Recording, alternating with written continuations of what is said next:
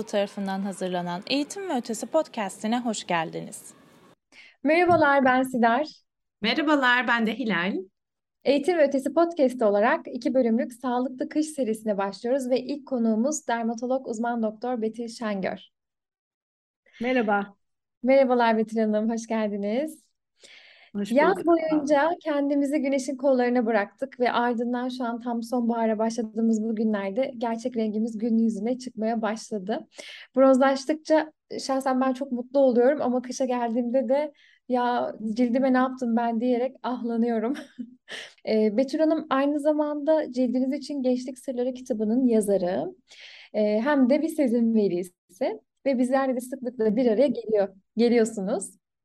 Ee, Aynen. şimdi bugün de sizlere bugün de sizlere bir cilt için nelere ihtiyacımız var, sağlıklı bir cilde nasıl kavuşabiliriz'i sormak istiyoruz. Tabii çok e, geniş kapsamlı. Onun için bir küçük sıralamayla gidelim.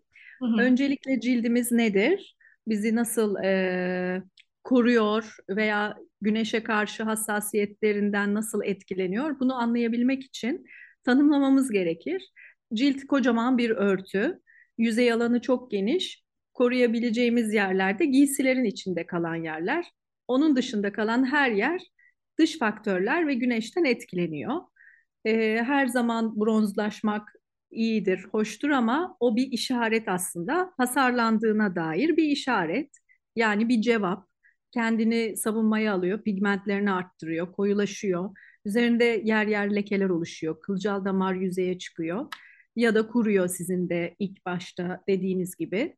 Ee, bizim cildi tanıdıktan sonra alacağımız önlemler içten ve dıştan olarak iki kısımda. İçten alacaklarımız beslenmemiz, yediklerimiz içtiklerimizden doğrudan etkileniyor. Çünkü kocaman bir örtü ise ne beslenecek? Damar yoluyla ve dış ortamdaki e, gözenek ve havayla beslenecek. Aynı şekilde buralardan atıklarını atacak. Demek ki sağlıklı olmalı ki hem atıkları atılsın, tıkanıklıklar oluşmasın, deri kuruyup egzamaya dönmesin. İçten alacağımız önlemlerde de e, uyku bile etkilidir. Uyuduğumuz zaman nasıl ninnilerdeki gibi büyüme kelimesi geçer. Orada büyüme faktörleriyle cilt kendini yeniden yeniler. Ee, tabii bizim dış faktörlere karşı korunmamız kolay artık günümüz koşullarında. Bir sürü teknolojik ürünler bile var. Çeşitli güneş koruyucuların içine katılmış filtreler var bildiğiniz gibi. Bunların eksisini artısını ileride yine konuşuruz isterseniz. Cildi tanıdıktan sonra korumak için alacağınız önlemler aslında çok basit.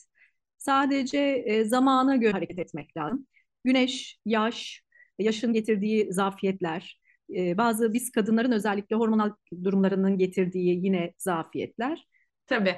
E, cilt nedir ve nasıl sağlıklı cilde sahip olabiliriz? Birazcık bahsettiniz ama cilt kalitesi Hı hı. nedir? E, nasıl kaliteli ciltlere sahip olabiliriz? Aslında hep duyduğumuzda bir söylem var. E, mükemmel cilt genetik mirastır. Gerçekten Hmm, miras doğru. yoksa bakımla kaliteli, e, mükemmel bir cilt elde edebilir miyiz? Öncelikle sizin sorduğunuz sorular gerçekten çok güzel. Onu samimiyetle söyleyeyim. E, çünkü birçok e, alanda yazılı basın olsun, yine dijital ortam olsun sorular alıp cevaplandırıyorum ama bu kadar böyle hepsi bir arada güzel soruyu e, bulmak çok keyif verdi. Bir kere gerçekten cildin kalitesini konu etmek doğru. E, bir mirastır, evet. E, bir kalınlığı vardır. Yani genetik olarak dermis dediğimiz iki parmak arasında tutulduğunda oluşan e, yapı ikinci tabaka o bir kalınlıktır ve genetiktir. Yani derinin kalın olması, ince olması yapıları e, gerçekten genetik. İnce olan ciltler daha transparan, daha hassas, kurumaya yatkın. Kalın olan ciltler gözeneği açık, yağlı. Dolayısıyla e, biraz daha m, parlaklıkları yüzünden e, sıkıntılıymış gibi algılanan ciltlerdir yağlı olduğu için. Fakat kaliteli cilt tanımı e, biraz kalın deriler için kullanılır. Yani cildi kalınsa aslında kaliteli denir. Çünkü o kalınlığın sebebi dermis. Dermiste de hücreler gerçekten kollajen üreten, hyaluronik asit günümüzün en önemli e, etken maddesi. Onu üretenler dermiste yaşıyor. O zaman kaliteli cilt fibroblast dediğimiz dermiste yaşayan hücrenin en çok olduğu, en hani donanımlı olduğunu kastediyor. Peki ince ciltler e, kalitesiz mi? Buradan bu sonuç mu çıkar? Aslında hayır, onlar da gözeneği sıkışık, e, hiç yağlılığını ön planda görmediğimiz ama hassasiyet varsa sıkıntı çıkar. Onun dışında o da kalitelidir. Burada bir e, kalite sınıflamasını bir öyle elle tutulan bir ürünmüş gibi anlatmak mümkün değildir. Bakmayla da ilişkilidir. Genetik miras kalın ciltte avantajlarla beraber var dedik ama nasıl baktığınızla çok ilişkili. E, kalın cildin bir problemi aknedir. Orada yağlılık söz konusudur mesela. O da akne izleri yapar. O zaman onun kalitesi giderek bozulur. Demek ki yaşla beraber e, ergenlik döneminin handikaplarını yaşadığı için o kaliteli dediğimiz cilt bozulabiliyor. Bir de etkilendiği tabii e, yaşamsal şeyler var günümüz koşullarında. Bazı besin maddelerine e, alerji gelişiyor biliyorsunuz. Bu gluten hepimizin derdi oldu. Çünkü her madde içinde var, her üründe var gluten. Ona karşı tepki verildiğinde de ciltte pufuduk pufuduk ödemler, e, dalgalanmalar oluyor. E, o zaman e, bizim yeni nesil kelimemiz glikasyon. Glikasyonda şekerlenme o başlıyor mesela. Hani birbirine zincirleme etkilerle giden kaliteyi bozan iç ve dış faktörler öyle kalın ciltleri de bozuyor. Yani bir şekilde e, cildi tanımlayıp sonrasında uzman görüşü alarak belki bir e, algoritmik yol haritası çizmek daha doğru aslında cildin e, sağlığını korumakta. Betül Hanım ben kendimi bildim bileli hep cildime merak aslında cildime demeyeyim ama bakım ürünlerine meraklıyımdır. Ama e, o ürünlerin işte içeriğine baktığımda elimden geldiğince yapay ürünler olmamasına dikkat ediyorum. E, ama yine de tabii o içeriğindeki herhangi bir madde benim cildim için ne kadar iyi, benim cildimin neye ihtiyacı var bunu tam olarak anlamam mümkün ya da bilmem mümkün olmuyor. Bu yüzden size bunu sormak istedim. E, cildimize uygun ürünleri nasıl bulabiliriz, nasıl seçebiliriz? E, bu sorunuza aslında bir de e, kaç yaşından itibaren doğru ürünlerle e, tanışmalıyızı da ilave edebiliriz. Bizim e, özellikle 18 yaştan önce bir ergenlik dönemimiz var diye düşünelim. Çünkü 18 yaş genellikle dermokozmetik dünyasındaki sınır yaştır. Göz cild, göz çevresi cildinin yaşlanma belirtilerinin hani literatürde ilk görüldüğü e, yaş olarak bildirilmiş. E, bu nedenle bir milat gibi 18 yaş dönemi. Ama onun öncesindeki ergenlik de bir problem. Ergenlik döneminde aslında ürünlerle tanışmakta fayda var. Çünkü orada dengelediğimiz zaman cildimizi hiçbir şekilde e, gözeneklerimiz fazla açılmayabilir, tıkanmayabilir, akneler izler bırakmayabilir. O kısımda bence ürünlerle tanışılıyor. Oranın ürünleri cildin yağlılığını azaltmaya yönelik ama nemsiz bırakmamak üzere olmalı. Ne içerikler olmalı mesela?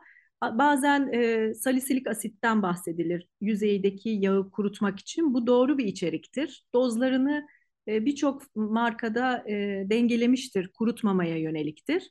Tabii ki dermatologlar kendi formüllerini yazıp yüksek dozlarda da verebilir. İkincisi e, oksijen dengesini kurmaya yönelik ürünler vardır. Bunlar pH'ları asidik olan ürünlerdir. Yine yıkama jelleri köpüklerle beraberdir. Yani ergenliğin e, tamamen ürün tanışıklığı yağlı cildi e, kapsar ve içeriklerde kurutmadan yağı azaltmaya yöneliktir. Ama bizim ana konuştuğumuz daha dermokozmetikle ilgili kısımlar olduğu için bunu 18 yaş sonrasına yöneltecek olursak orada önce nemlendirmeden yola çıkmak lazım. Nemlendirdiğimiz zaman çünkü cilt dış ortama karşı ben yeterince su ile cildin kurumasını engelliyorum. Dış faktörlere karşı bariyer etkili bir ürünle araya giriyorum, ciltle dışarısı arasına giriyorum diyerek bir koruma kalkanı gibi oluşturuyor. Hatta vücut dolaşımı, kan dolaşımı gelip oradaki en basit bir bepantol içeriğine bile gelerek nedir bu diye soruyor. Bu soruyu bile sordurtmak e, bir temasa geçirmek aslında içeriklerle. O zaman kendi kendine tembelleşme ihtimalini de kaldırıyorsunuz cildin bir şeyler sürerek. Yani bakmak iyidir. Her şeyde olduğu gibi dozunda cilde bakmak iyidir. Demek önce nemlendiriciler giriyor. İçerikler B5 ağırlıklı oluyor nemlendiricilerde, basit içerikler. Artık yeni nesilde hyaluronik asidin de 18 yaşlara kadar indiğini görebiliriz. Çünkü nem odaklıyız hep. Ee, ilk çizgileri biraz olsun azaltmak için ne gerekiyor? Kollajeni uyaralım, işte kollajen yapımını tetikleyelim ama bunu tetiklemek aslında kremlerle çok zor. Yani bir ürün sürdüğünüz zaman bu e, çok da böyle hani kolay söyleyebildiğimiz bir şey değil bizim çünkü büyük bir camia kozmetik dünyası. Ürün sürerek e, ciltteki kırışıklıkları hafifletmek hele böyle oluşmuş kırışıklıklarda çok zor. E, çok iyi nemlendiren, bazen yağlı içeriklerle orayı dolduruyormuş imajlarıyla ve her gün sürerek parlak parlak gezebiliyoruz. Yoksa kırışıklığın sadece su bazlı derinliği azalıyor. Yani onu yok edemiyorsunuz. Demek ki kremlerle erken tanışmak, doğru ürünlere erken başlamak, özellikle nem amaçlı çok doğru bir yatırım. Kırışmadan başlamak doğru bir yatırım. Olduktan sonra e, imkanı olan insanlar tabii ki de yüksek içerikli bazı lipozom teknolojileri var. İçinde yavaş yavaş nemi e, salan, yavaş salınım bunları kullanabilir. Biz de yazıyoruz bazen bu tip e, ürünleri. İmkanı olana yüksek e, maliyetli ürünleri de yazmak durumunda kalıyoruz. Çünkü onların yüksek teknolojilerinin getirdiği gerçekten anında parlaklık. Mesela Kore ürünleri de bu şekilde çalışıyor. Hemen bir e, ciltte ışıldama. Çünkü e, çok iyi hapsetmişler o nem kapsüllerini yağlılıkların içine. E, kuru yağ kelimesini kullanıyorlar, jel yağ kelimesini kullanıyorlar özellikle. O yüzden daha çok nem odaklı. Serumlara gelince 25'li yaşlardan sonra ilave ediliyor. Ee, bunlar da hyaluronik asitle yine başlıyor. Ee, C vitamini herkesin bildiği bir şey ama onun dozunda kullanmak lazım. Acayip tahriş ediyor ve e, flashing tarzında kızarıklıklara yol açabiliyor. Fısır fısır sivilcelenmeler bile yapabiliyor. E, retinol herkesin bildiği içeriklerden A vitamini veya bitkilerin ya da meyvelerin içindeki o kayısı çekirdeği yağı, üzüm çekirdeği yağı gibi bir takım yağ, yağda çözünen vitaminlerin de ciltte yapılandırıcı özellikleri var. Onlar da içerik olarak devreye giriyor. Biraz probiyotik, prebiyotik tarzı ürünler yine gündemde. Onlarda cildin kendi bariyeri var, mantarsal, her yerde olduğu gibi kendi bakterilerimiz ve mayalarımız. Onlar için yine bariyer görevi oluşturuyor. Fazla bir değişiklik yok aslına bakarsanız. 40'lı yaşlardan sonra da yoğunlaşıyor bütün kremlerin içeriği. Daha yağ içerikleri giriyor. Nasılsa akne dönemi bitti. Bir daha sivilcesi olmaz. Hele menopoz sonrası daha çok kurumaması için. Çok böyle kremlere odaklandığımızda, yaşa göre baktığınızda dediğim gibi bir serumdur burada ayıran e, diğer yaşlardan kremleri. Çok teşekkür ederiz. Ee, Kore ürünlerinden bahsettiniz. Aslında bu da bizim merak ettiğimiz konulardan biriydi. Siz ne düşünüyorsunuz? Çünkü gerçekten çok parlak, Hı-hı. çok sağlıklı cilt görünümüne sahipler. Kore e, ürünleri ya da e, daha doğrusu uzak doğu kültüründe gerçekten cilt kalitesi çok farklı. E, birçoğunun daha böyle kadife gibi ve gözenek yapısı bile çok değişik. E, sıkışık gibi. Hani o aslında kadife ve sıkışık gözenek bizim Türk e, ırkında da çok yaygındır ama kurudur o, o zaman da cilt. Burada kuruluk olmadan e, gözenek sıkışık bir cilt yapısı var. Daha çok e, yağları kullanma lüksü o yüzden onlarda var. Bir kere gözeneği açar yağ kullanmak. Yani düşünsenize ne kadar temizlerseniz temizleyin o yağla bir yatmayı deneyin. Benim deneyimlerim var bazı ürünlerde. Ertesi gün evet pırıl pırıl parlak uyanılıyor ama o gözenekler yumuşaklıktan dolayı açılmış oluyor. Ee, bunun kullanım şekli bizim ülkemize uygun mu ülkemizin insanlarına?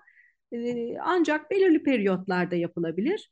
Bazı bakım ritüelleri var gerçekten. Koreliler arka arkaya kendilerine çok güzel bakım yapan e, bir sistem oluşturmuş. Makyaj temizliğine çok önem veriyorlar. Orada zaten o yağlar çok devreye giriyor. E, arkadan kullanılan tonikler çeşitli. Toniklerden de hem nem kazandırmaya çalışıyorlar hem makyaj temizliğini tamamlıyorlar. İki 7-8 aşamalı yapıyorlar evet. bunu hatta değil mi? Evet evet ona kadar çıkartabiliyorlar maske çeşitlerini katarak.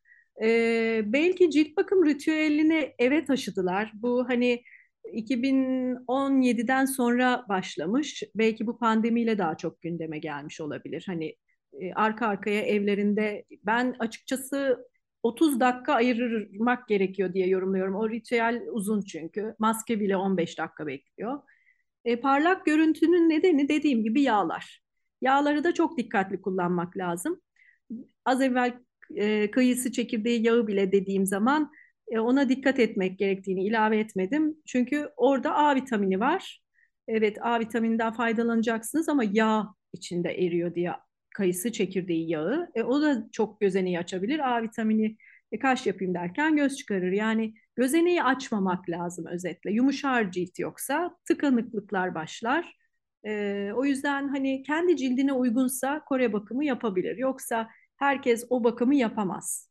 Veya süreyi açacak, ayda bir yapacak, zaman ayırabiliyorsa. Ara ara bahsettiniz ama hepimizin merak ettiği büyük bir konu kolajen kullanımı. Kolajen seçiminde nelere dikkat etmeliyiz? Sürekli kullanılmalı mı?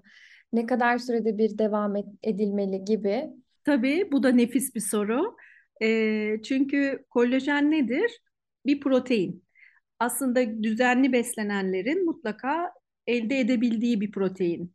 Ee, günümüz koşullarında çok kısık ateşte pişen kemikli, ilikli et sularını herkes artık evlerinde yapmaya bile başladı bu e, şatlar şeklinde buzluklarda. Onlardan da elde edilebiliyor. Fakat kollajen e, tip 2 ve tip 3 olarak özellikle dermis için yararlanımı e, seçicilikle ayarlanmış olduğu için evet çok kıymetli. Fakat onun direkt enjekte edilen formuyla ağızdan alınanını kıyaslamamak gerekiyor. Ben bunu e, şöyle bir örnek vereyim öncelikle. Bir şekilde siz 40'lı yaşlarında olursanız evet dışarıdan aldığınız her yemek e, östrojen hormonuyla beraber etkin halde ve dermise gidebiliyor. Ama 50'li yaşlardan sonra östrojen hormonunun etkinliği azaldığı için öncülük edemiyor dermise gitmesi ve orada cildin kalitesini arttırmak üzere. O zaman ona rehberlik etmesi için bir takım başka içerikler lazım. C vitamini, çinko, hatta bakır, e, zaman zaman o konuştuğumuz glutatyon, koenzim Q10 gibi bütün bu içerikler yediğiniz besinlerle birlikte alındığında, vitaminleri de besinle beraber aldığınızı düşünün zaten kollajen yapımında kullanılıyor. Ama siz 50'li yaşlarda üretimi azalmış, e, rehber olan östrojenin de azaldığını düşünerek evet bu yaşlarda kollajeni aslında almaya başlamalısınız. Bir de bunun son ürününü düşünmek lazım. Ürik asit özellikle de böbreklerden atılan bir son ürün. Her proteinin son ürünü ürik asittir. Eskiden bir Dukan diyeti vardı. Hatırlarsanız son derece e, proteinden zengin bir diyetti. E, bayağı e, protein son ürünü ürik asit yükseliyor diye çok davalar e, yani hukuki süreçler tetiklendi ve vazgeçildi. O diyetin e, tehlikeli olduğuna kanaat getirildi. Şimdi öyle bir kollajen furyası var ki ürik asit yükseliyor mu diye kontrol etmeden içilmemesi gerektiğini düşündüğüm e, bir ilaç bana göre e, likit olanları daha emilebilir olarak üretildi. Yanında az evvel saydığım e, ona rehberlik edecek vitamin ve minerallerle beraber e, deri emilimi, derideki e, etkinliği fazla diye e, günümüzde Eczacıbaşı'nın ürünlerin ile başladı. Sonra yine çok ithal ürünle devam etti. Üstünde yazıyor dermis kollajeni için tip 2, tip 3 diye yazıyor. Onları kullanabiliriz. Ama bence sizin cildiniz çok güzel, gençsiniz. E, düzenli beslenmeyle ihtiyacınızı yerine koyabilirsiniz. Sadece belki çok hızlı kilo vermelerde gençler kullanmalı. Çünkü vücutlarının ekstra ihtiyacı kas kaybı ol, olmuş olabilir, derileri sarkabilir, o çok kilo vermelerde orada olabilir. Hamilelik sonrası uykusuzluk dönemlerinde destek olabilir, beslenmesi yeterli değil diye düşünerek. Ama bana göre kan testi yaparak alınmalı, her vitamin gibi. Kollajen de böyle ele alınmalı. Belli bir yaştan önce özellikle dikkat edilmeli. Evet, e, bu da bizim çok merak ettiğimiz sorulardan bir tanesiydi. Teşekkür ederiz. Ee, az önce dediğiniz kozmetik camiası gerçekten çok kalabalık ve çok kafa karıştırıcı. E, şimdi ben tekrar yaz mevsimine dönmek istiyorum. E, cilt yaşlanmasında güneş ne kadar etkili? Bu konu hakkında ne düşünüyorsunuz? Bizler evet yazın güneş kremi kullanmaya çok özen gösteriyoruz. Fakat sonbahar, kış geldiğinde gevşiyoruz. E, gerek duymuyoruz. E, güneş kremi kullanımında kış mevsimi demek istiyorum. E, ve iki parmak kuralı. E, bu çok rövanşta bir şey. Bu gerçekten bir satış stratejisi mi? Yoksa gerçekten iki parmak kuralı önemli mi? Bir de bu soru çok uzun oldu ama hepsi birbiriyle bağlantılı. E, mavi ekrana hepimiz gün içerisinde çok maruz kalıyoruz. Akşama kadar bilgisayar başındayız. E, bir grup var mavi ekrana maruz kaldığımızda da güneş kremi kullanmamız gerektiğini söylüyor. Ee, ve bir grup var, bu benim çok yeni duyduğum bir şey. Güneş kremi kullanmaya gerek olmadığını söyleyen bir grup var. Tabii ki cildimizi korumalıyız, işte şapkayla, şemsiyeyle fakat e, bunun yöntemi güneş kremi değil e, diyen bir grup var. Bizim kafalarımız birazcık bu konuda karıştı. Siz neler düşünüyorsunuz? Ee, aslında bir çalışma var, ee, çok eski bir çalışma. Hatta yıllar önceki bir güneş e, koruyucu reklamında da kullanıldı bu. İkizlerle alakalı, ikiz kadın, yaşları e, 55 civarında. Birisi güneşe maruz kalmış, hiç koruyucu krem kullanmamış. Diğeri ondan uzakta ve e, kuzey ülkelerinde yaşamış. Dolayısıyla güneşten korunmuş inanılmaz fark var ciltlerinde. Yani aslında güneşin yaşlandırıcı etkisi çok net. Bunu hiç tartışmamak gerekir. Hatta öyle ki ultraviyoleyi görmüyoruz diye belki hani e, görmediğimiz şeylerle ilgili zaten sıkıntı var biliyorsunuz. Birçok konuda da böyledir. E, ultraviyoleyi görmüyoruz ama cilde yaptığı hasarı görebiliyoruz artık. Deri altını gösteren ultrasonlar var.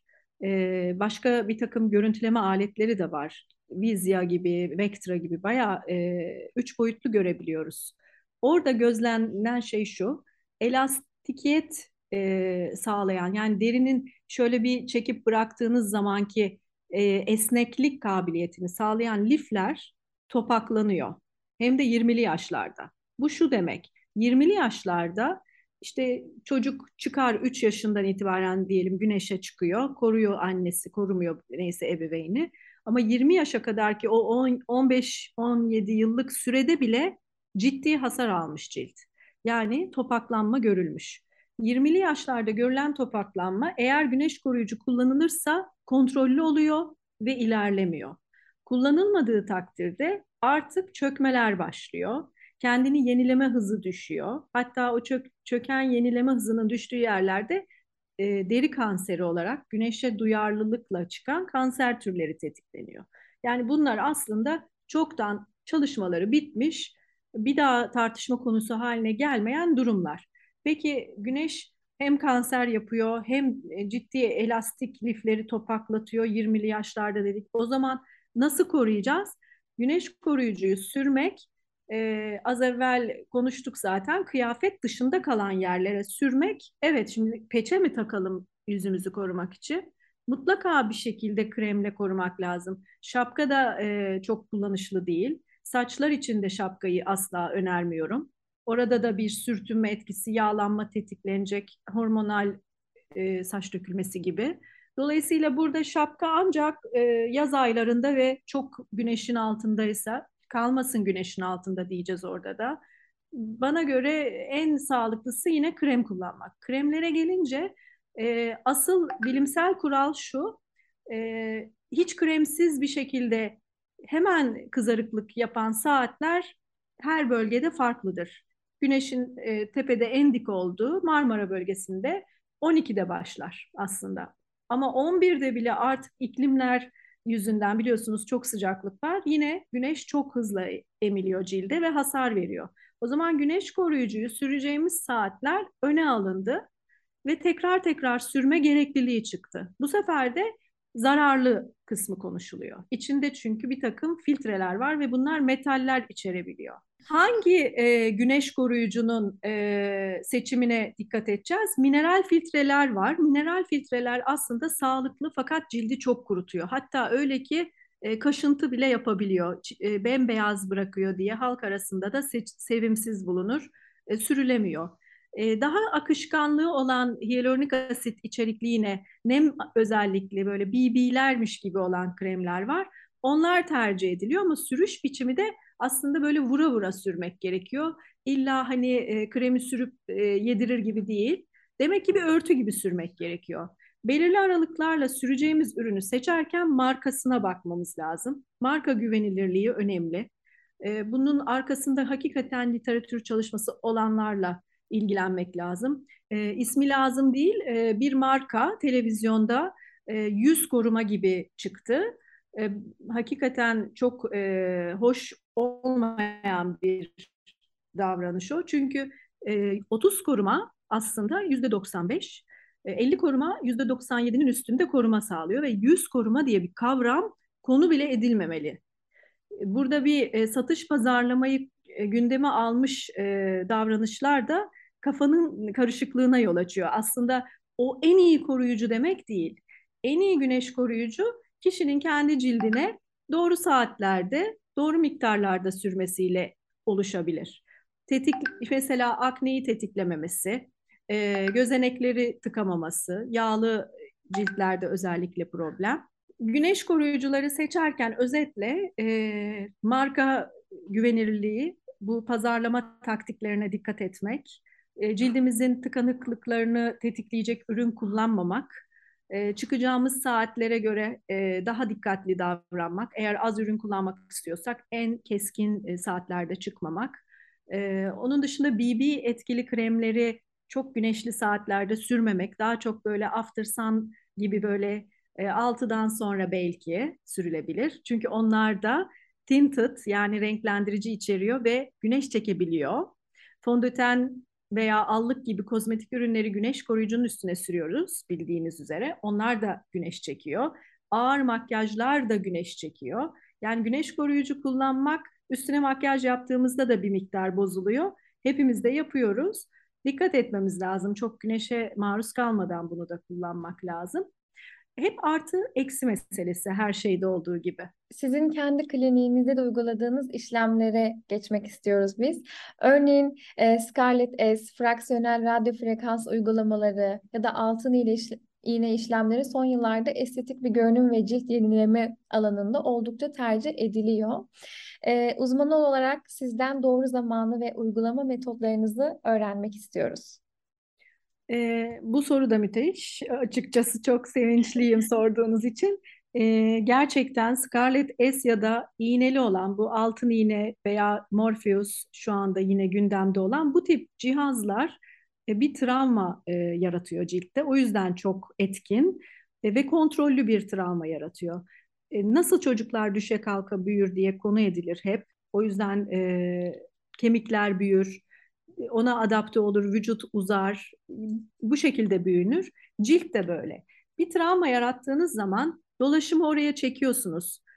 Ne oldu diye soruyor. Onu sorarken yediğinizi, içtiğinizi ya da üstüne sürdüğünüz her şeyi sorgulamış oluyor. İyi şeyler sürdüyseniz onlar emilmiş oluyor ekstra ve etkinliği artıyor. Aslında bütün mesele bir travma yaratmak. Bunu yaratırken e, tabii ki pigment problemi yaratmamak. Yani bu bir lazer değil, o yüzden güvenli. Lazer olsaydı ısınacaktı. Isınan cildin kontrolü kaybolabiliyor. E, yumuşaklık açısından da tehdidi var. Kendini toparlama hızı düşebilir. O zaman travmanın kontrolünü kaçırabilirsiniz. Yani bir travmayı yaratmak iğneyle aslında çok güvenilir. Çünkü derinliğini ayarlamanız mümkün.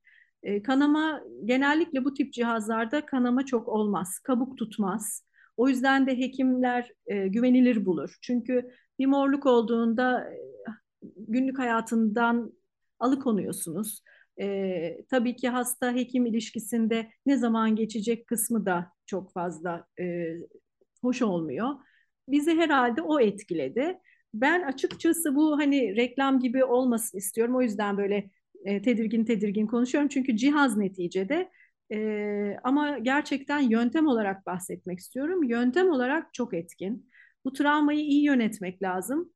E, ayda bir yapılıyor. 3-4 seans arka arkaya yapılabiliyor ama herkese bence böyle yapılmamalı. E, kliniğime gelen kişilere mesela e, iyi bir anamnez alarak yaklaşıyorum. İyi uyuyor mu, nasıl bir yaşamı var, e, nelerle besleniyor, nasıl temizliyor vesaire şeklinde. E, arka arkaya yapmayabilirsiniz diyorum. Araya bir nem aşısı gibi bir başka yöntemle o travmayı kotarması için bir e, zaman kazandırıyorum.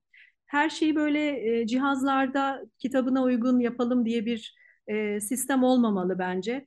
Hasta var e, diye düşünmek lazım. Hani hastalık yok, hasta var gibi. Bu da hastalık yok, evet sağlıklı bir birey geliyor bana ama orada kişi var, onun ihtiyaçları başka.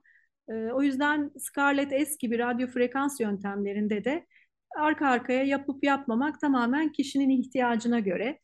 E, içine bir takım şeyler katılabiliyor. Tek başına yapılmıyor.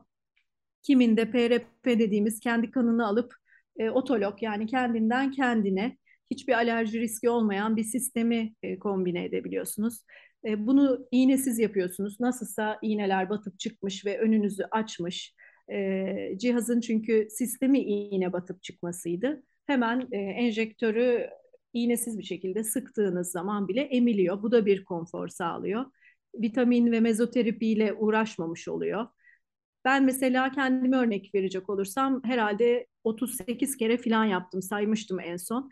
Ee, ve bu beni daha çok hani dolgudan uzak tutmuş oluyor. Dolguyu ise çok fazla kilo verip de yüzüm sarkma ihtimali e, taşıyorsa uzaklara yaparak hani çeksin diye hiç yanaklarıma falan e, yapmamaya çalışıyorum. Çünkü bu tip cihazlar kendi e, dokunu sıkı tutuyor. Yani gerginliğini sağlayabiliyor, üretimi teşvik ettiği için. Tamamen travmanın yara iyileşme prensibinden faydalanıyoruz özetle. Çok teşekkür ederiz. Şimdi son sorumuzla aslında kısa bir özet yapalım istiyoruz. Kuru, yağlı ve karma cilt için kışa hazırlık döneminde nelere dikkat etmeliyiz? Cildimizin kışa hazırlık reçetesinde sizin için olmazsa olmazlar neler? E, o zaman kış aylarını tanımlamak lazım. Ciltte ne gibi etkileri var? Aslında e, bana göre daha konforlu aylar. Çünkü bir takım tedavileri de yapabilmemiz yüzünden hemencecik e, müdahale edebildiğimiz aylar, kış ayları. Daha çok kurumayı engellemek üzerine kurgulanıyor. Çünkü soğukta cildin biliyorsunuz çatlaması söz konusu. Terleme azalıyor çünkü. Hiçbir zaman cildimiz kendisi su üretmiyor. Ürettiği şey atık, o da ter. Yani aslında cildimizin su üretmemesi yüzünden cilt kurur. Kuruduğu zaman gözeneğini açıp yağ üretmeye çalışır ama her cilt kendiden, kendiliğinden yağ da üretemiyor. Demek ki kuru ciltler, yağ üretemeyen ciltler korunmaya daha çok muhtaç kış aylarında. Bizim ince, e, damarlarını daha çok yüzeyde gördüğümüz, gözeneklerinin daha sıkışık olduğu ciltlere kuru cilt dediğimiz için e, onları korumayı da nemlendirici, bariyer etkili ürünlerle sağlayabiliriz. Öyle ki bir e, kayağa giderken hametan gibi, popolin gibi pişik kremlerini bile e, bariyer olarak sürmelerini öneriyorum. E, kuru cildin bakımında daha çok çatlama e, yani cildin damar çatlaklarına yol açan e, küçük küçük kılcal damarların yüzeye gelme durumları söz konusu olabiliyor. Ve orada daha ileriye gidiyor. Rozaseik etkiler yani ciltte kalıcı kızarma etkileri ortaya çıkabiliyor. Hassasiyeti art artabiliyor. O yüzden kış ayları kuru ciltler için önemli aylardır. E, yağlı ciltlerde çok fazla sorun olmaz, dengelenir. Hatta o mevsimde daha fazla tedaviye e, olanak sağlar. Retinol kullanılabilir. E, çünkü retinol içeriği yağlı ciltlerde yağı azaltır. Hatta akne izlerinde bir miktar düzeltici etkileri vardır. Kırışıklıkları önlediğine dair birçok yayın var. E, C vitamini çok rahat kullanılabilir. E, serumları rahat rahat kullanmak mümkündür yağlı ciltlerde. Kuru ciltlerde serum kullanırken dikkat etmek gerekir. E, öyle üzerinde yazıldığı gibi 3-5 damla değil de 1-2 damlayla başlayıp e, etkilerini izleyerek, cildi dinleyerek hareket etmek gerekir. Örneğin bir C vitamini serum %10, 15 ve 20'lik formları vardır genelde. Yanında bazen bir takım asitlerden bahsedilebilir. İşte fitik asit veya ferulik asit gibi, hyaluronik asit gibi. Onlarla beraber etkisi de artabilir. Oysa yana E vitamini katılmış bir serum ya da yüzdesi daha düşük bir C serumla yola çıkılıp giderek arttırmak daha doğrudur. Kış ayları birçok ürünü e, terleme olmadığı için rahat rahat denediğimiz aylar gibi düşünülürse e, kademeli kademeli düşünmek lazım serum kullanımını bile. E, bir hazırlık fazla bir şey yoktur aslında kış aylarında cilt için. Sadece nemi dikkate alırsınız. Kuruma ve çatlamayı önlersiniz. Yoksa güneşli dönemler gibi değildir. Güneşli dönemler asıl problemdir. Çünkü orada güneş koruyucuyu sürsen bir dert, sürmesen bir dert.